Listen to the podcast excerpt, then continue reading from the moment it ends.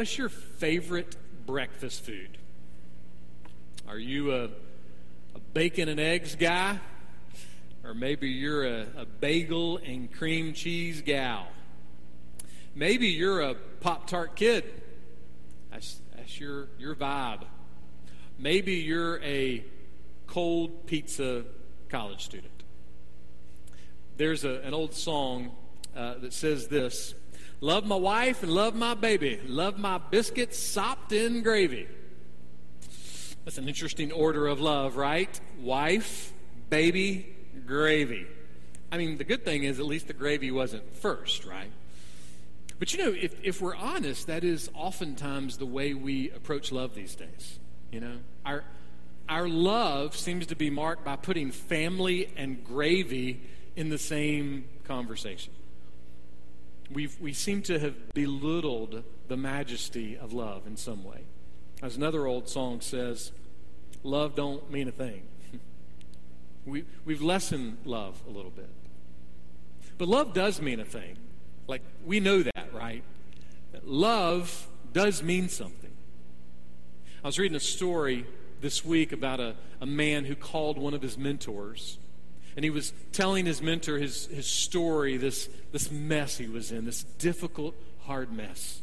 And he was going through all the details, all the, the ugliness of what was happening. And when he got through, his mentor just looked at him and said, Look, I just want you to know that I love you. And the man said he just wasn't prepared for how much it impacted him just to hear those words I love you.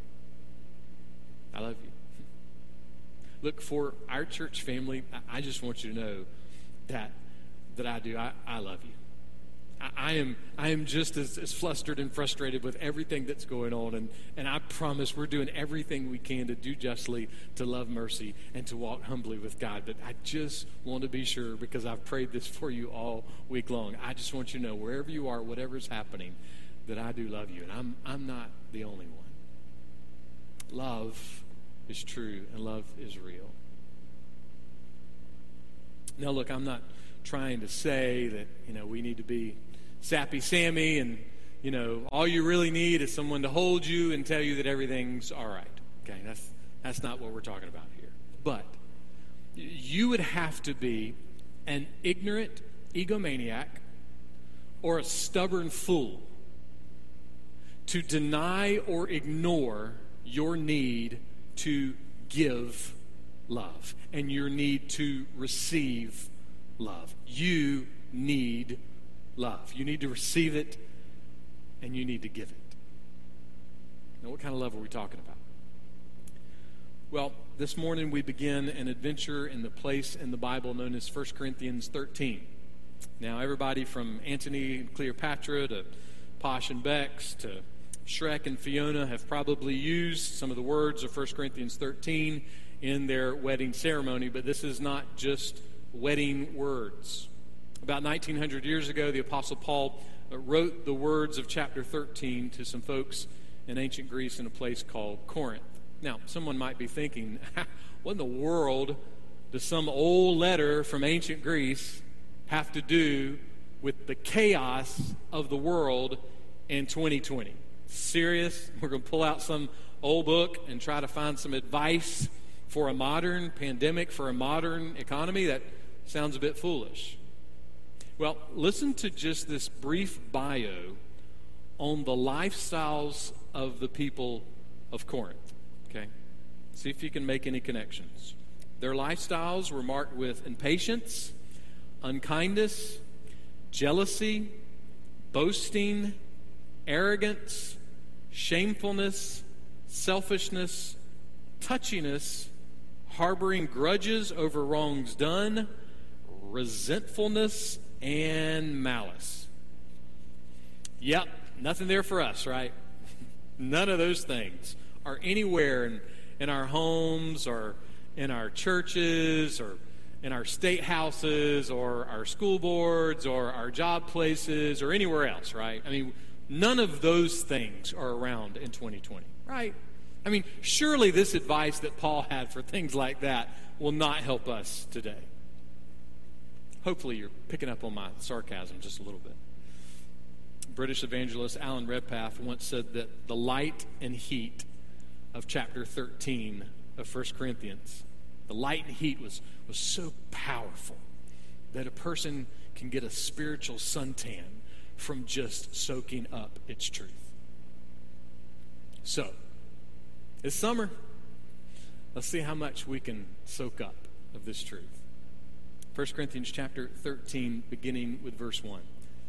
Paul writes, If I speak with tongues of men and of angels, but do not have love, I have become a noisy gong or a clanging cymbal. So, what are the tongues of men and angels? Well, it's more than just a southern accent. There's more to it. It's, it's supernatural in nature. And so, generally speaking, I'm just going to kind of throw out three categories of how people look at tongues and the, the teaching of tongues in the Bible. General categories. The first one would be uh, along these lines that, that tongues in the Bible is when someone is supernaturally able to speak or understand, interpret, or translate uh, a people's language or a dialect. That they are not normally, but, but maybe suddenly, or, or maybe normally as a pattern, that they have this supernatural ability to understand other languages. Not that they, you know, took a bunch of Rosetta Stone classes on Wednesday night at church, but there is something supernatural about their ability to understand languages they don't speak. And they're able to speak them, interpret them, translate them, something for the good of others and for the good of the gospel. That's, that's kind of one category. Another category is that there is this supernatural language that only God or angels could understand, and the only way a human could understand it is if someone else supernaturally interpreted that language. Okay, so a, a supernatural language that requires supernatural interpretation. Otherwise, it's only something that God would understand. That's kind of a second category. Again, these are general. And then a, a third category would be more like gibberish. That is non supernatural that is used in the middle of a religious service, usually fueled by strategic greed or emotional fuzziness. Okay, so just three categories there you know, interpreting, speaking languages, uh, supernatural language not understood by humans, or just a bunch of gibberish for the sake of being gibberish or showing off, or however you want to say it. So just kind of three categories like that. Now, Whichever way you may lean toward any of those interpretations, none of those interpretations are what Paul's specifically talking about. What Paul's saying is this take any of them, and if you don't have love, they're a bunch of junk. They're useless. So, if, if we were to break that down in, in those categories, let's just say that, that you could speak with the theological excellence of Martin Luther or Jonathan Edwards but if you don't have love, then you're just a, a chain rattling, arrogant detailer of doctrine. Or maybe let's say that you can speak with the, the charismatic sincerity of the angel Gabriel. But if you don't have love, then you're just a, a noisy, potentially misleading describer of distraction. Or maybe you can speak with the holy sounding authority of a excited street preaching superhero. But if you don't have love, then you're just a loud mouth clanging super zero.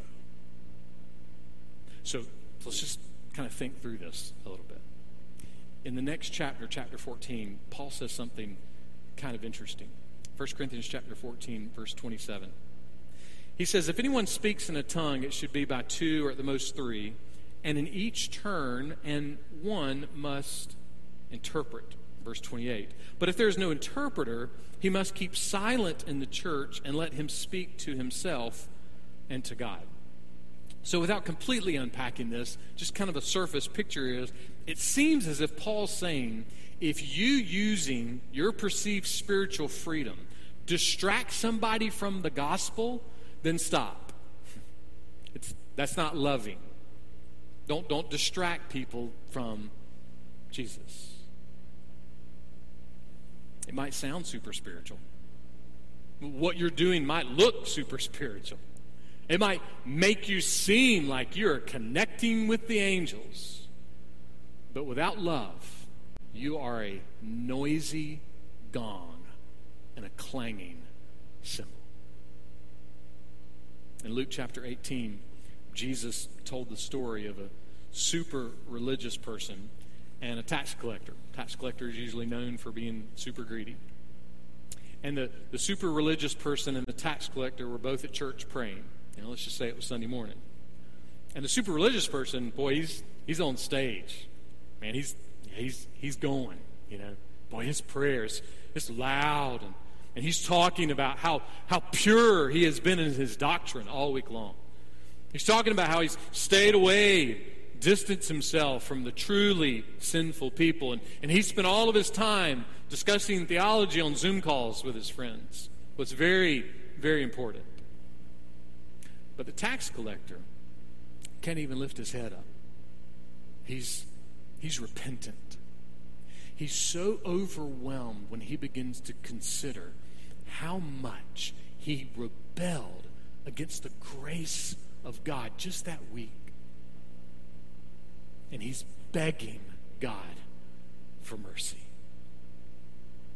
The first guy, his prayer was a noisy gong and a clanging cymbal. The second guy, the tax collector, he was praying out of love. Love. What kind of love? Well, the Greeks had four different ways that they talked about love there was intimate love, there was family love, and there was friend love. Now, none of those are the love that Paul's talking about. Paul's talking about what's known as agape love uh, agape love is a self denying love. It's a love that when it's rejected, it keeps loving. Like it, it doesn't stop. See, agape love is, is a love that you choose and you're choosing to give value to another person. Not because they're like you, not because they agree with you, but, but you're choosing to give value to them because of something else. Now, why would you do that? Why would you choose to give someone love?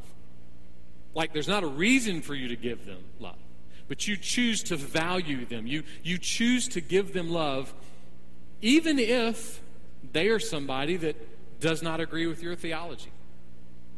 You choose to value them. You choose to give them love, even if they don't vote for the same candidate that you vote for. You choose to value them. You choose to give them and show them love, even if their opinions of the pandemic are different than yours. Now, why would you do that? Why would you choose to give love to someone? Why would you choose to put value on someone who is not like you or who doesn't agree with you, maybe on anything? Why would you do that?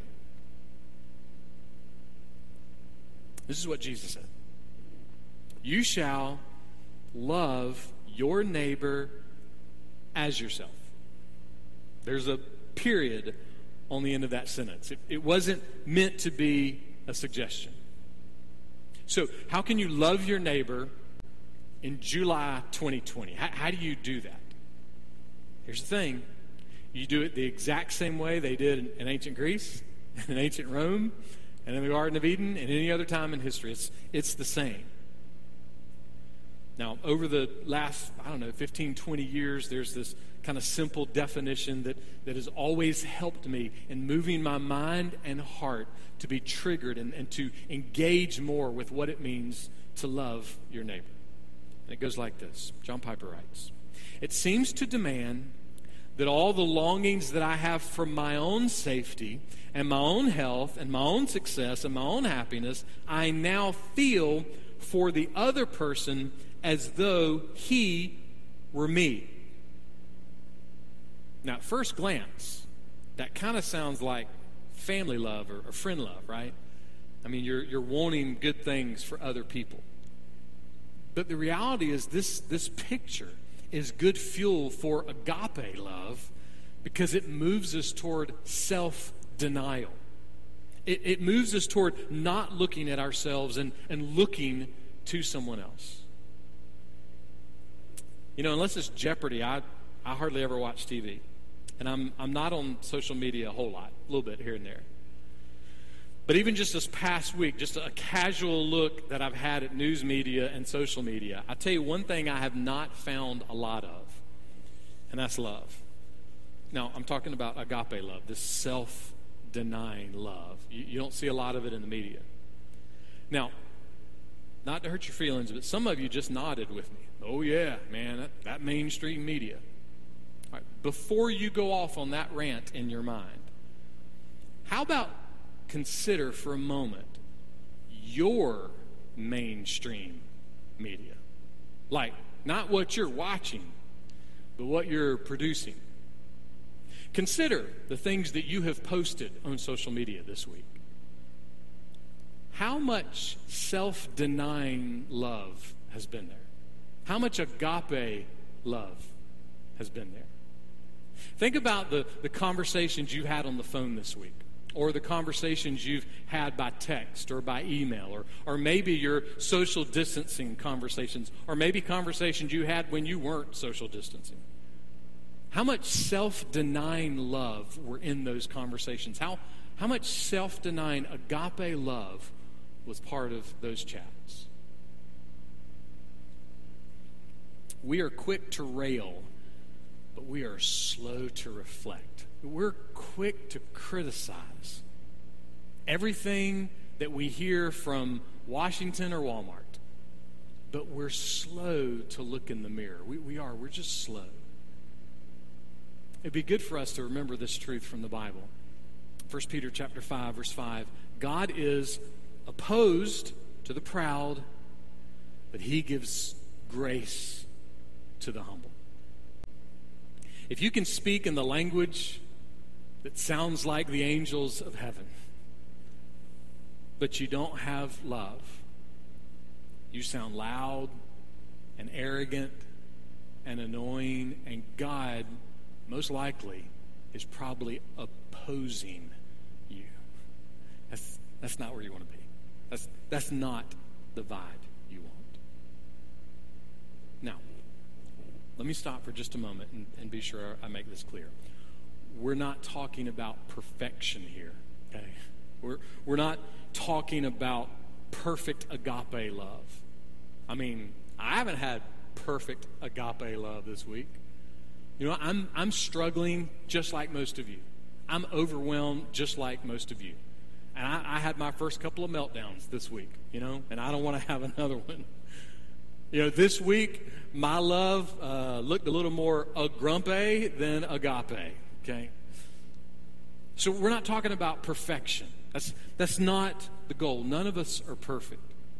But we always need to be asking the question what's the normal pattern of life? Who are we normally?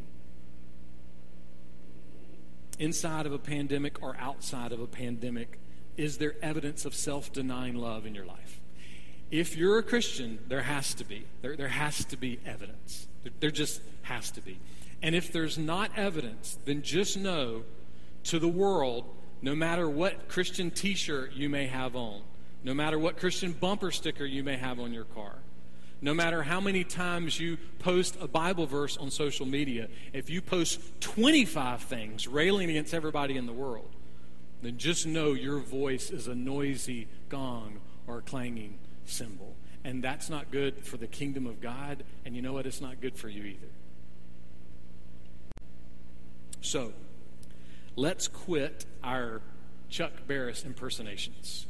And, and let's pray that God would humble us. Let's, let's pray that, that God would help us to love. Paul really wants us to get this. He really wants us to love. So he's going to move us a little deeper. Look what, what he says going on in verse 2. If I have the gift of prophecy and know all mysteries and all knowledge, and if I have all faith so as to remove mountains, but do not have love, I am nothing. Can you imagine having faith to move a mountain? I mean, I don't, I don't have faith to, to move that fifth donut away from my face back into the box, okay? I can't even imagine, you know, moving a mountain with my faith. But don't miss the punch of this. If you are able, by your faith, to, in an amazing, miraculous way, move a mountain, but you don't have love, it's nothing. Someone said it would be like you might be able to move a mountain with your faith, but if you don't have love, you'd probably drop it in the middle of the road where everybody's trying to use. Or you might even drop it on people themselves. So the, the faith and the, and the miracle without love is of no value, it, it profits nothing.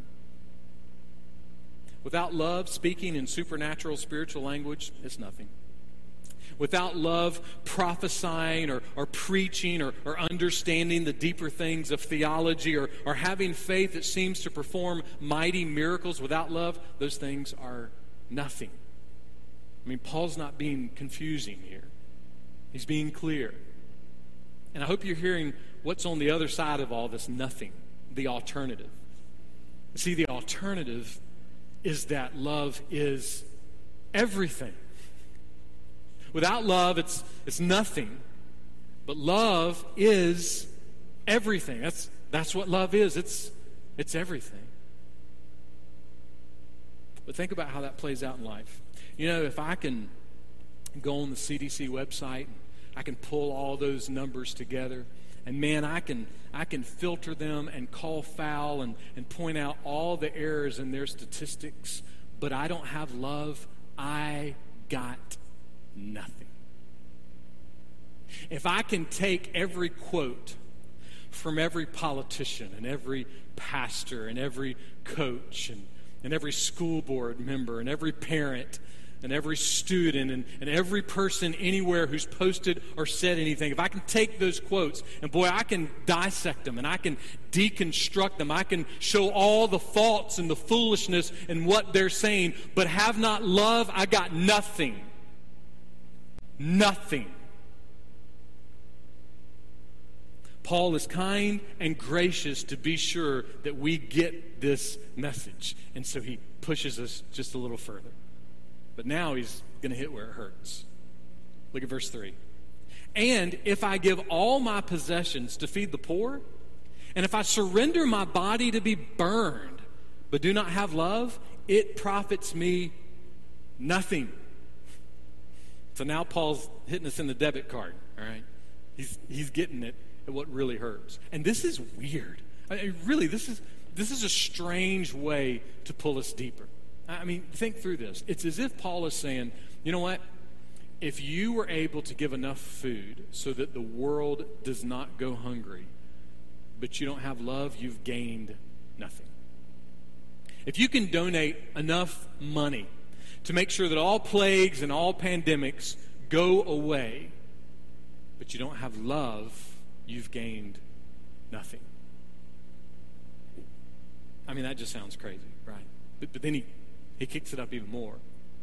Instead of, of getting on social media and ranting that you are somehow losing your religious freedom, if instead you were burned at the stake for standing firm in your religious beliefs, but you don't have love, you've gained nothing. I mean, Paul is making sure that we're honest here, okay? He's making sure that we get into the conversation. But truthfully, this sounds crazy. So is Paul saying, hey, don't give your money to the poor? Don't, don't give your possessions to the poor. Don't, don't help the poor. Don't, don't try to heal people from a plague or a pandemic. Is that what Paul's saying? Is, is Paul saying, look, don't give money to missions, don't give money to the church, don't give money to the poor, don't, don't help people who are in need, don't stand up for biblical truth? Is that, is that what he's saying? No, he's not saying that at all. Really, what he's doing, he's just very uniquely expanding on the words of Jesus. This is what Jesus said. Matthew 16, verse 26. For what will it profit a man or a woman or a college student or a teenager or a child, whoever? What will it profit a man if he gains the whole world and forfeits his soul? Or what will a man give in exchange for his soul? The answer to those two questions is nothing. What will it profit a man if he gains the whole world and forfeits his soul? It won't profit him nothing. He'll gain nothing. What will a man give in exchange for his soul? Nothing. You, you can't give anything. So, what if you were to gain clean water for the whole world? What if you were to gain induction into the honor society? What if you were to, gain the, the winning score of the game? What if you were to, to gain a new smartphone or a pay raise or, or better health insurance or escape from a natural disaster or, or escape from a, a, an automobile accident or, or escape from a terrible disease? What, what if you're able to gain all of those things? But things are not right between you and God. What have you gained? Well, you've gained some super good things. I mean, that's a pretty good list of things. It's, it's good. But you've only gained good things that you'll have until you eventually die. Well, that's why we tune in to the Holland Avenue stream. That preacher, he's so encouraging. Thanks for the old shot in the arm there. But, but truthfully, that's, that's the picture that Jesus is trying to help us see. He's trying to help us have some hope today. Because what Jesus is saying is that the greatest profit in this world, even if it's spiritual, supernatural language, even if it's understanding the, the deep theological things of God, even if it is giving all your stuff away or, or helping the poor, even if what you're doing is even being tortured or persecuted to death for your faith, but you don't have love, you've gained nothing. He didn't just say it one time, he's saying it multiple times because he wants you to know that if you have all of these things, if you profit all of these things, if your opinion is seen as right in the news media, but you don't have love, things are not right with you and God, then you have nothing. You don't have the love of eternal life. Now, that's kind of an important last part there the love of eternal life. What does that mean? Well, I want to repeat something that we mentioned last week. It's super important, and I really want you to engage with it. Jason Meyer said this The glory of God and the pride of man will collide at one of two crash sites hell or the cross. Either we will pay for our sins in hell, or Christ will pay for our sins on the cross. You cannot have agape love unless you collide with the cross. See, the beauty of the tragedy of the cross is that Jesus, on purpose, loved you and gave himself up for you so that you might have and enjoy and embrace the ultimate answer for everything in your life. The ultimate answer for everything in your life. What is that? Well, it breaks down like this I am saved, I am being saved, and one day I will gloriously and completely and ultimately be saved. See, with salvation in Jesus, you have everything. And without it, you have nothing, especially true, real, lasting love. But with Christ, you have everything because salvation in Jesus becomes your ultimate answer to every single moment in life. Every moment. When you collide with the cross, you are ultimately colliding with the greatest moment of love in history, past, present, or future. When you collide with the cross, you are colliding with the greatest act, the greatest expression, the greatest moment of love in history. And when you collide with love like that, it kind of does something to you.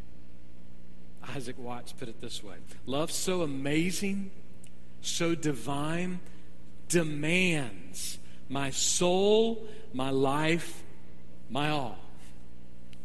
All of it. So, what can you do with the love of Christ today? Well, let me just say this. Don't, don't leave it on the live stream. Take this, this challenge from Paul and do something with it today. Like today, right now. How can you take some agape love toward your spouse, toward your kids, toward your parents, toward your neighbors, toward anyone else in your life, toward strangers? How can you today, like, what are you doing this afternoon? Just, let's just be real. What are you doing this afternoon? Like, how can you take agape love with you this afternoon? What can you do with this love? Love is everything. It's everything.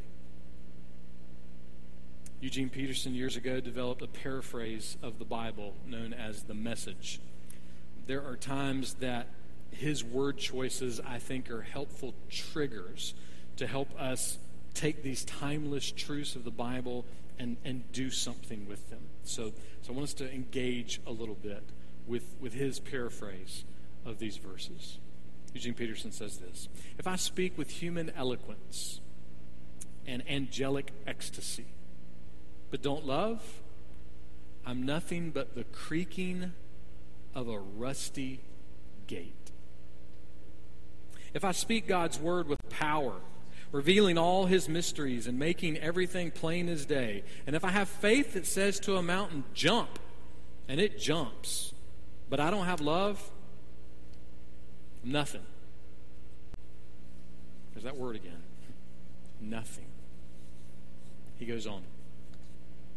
If I give everything I own to the poor and even go to the stake to be burned as a martyr, but I don't have love, I've gotten nowhere.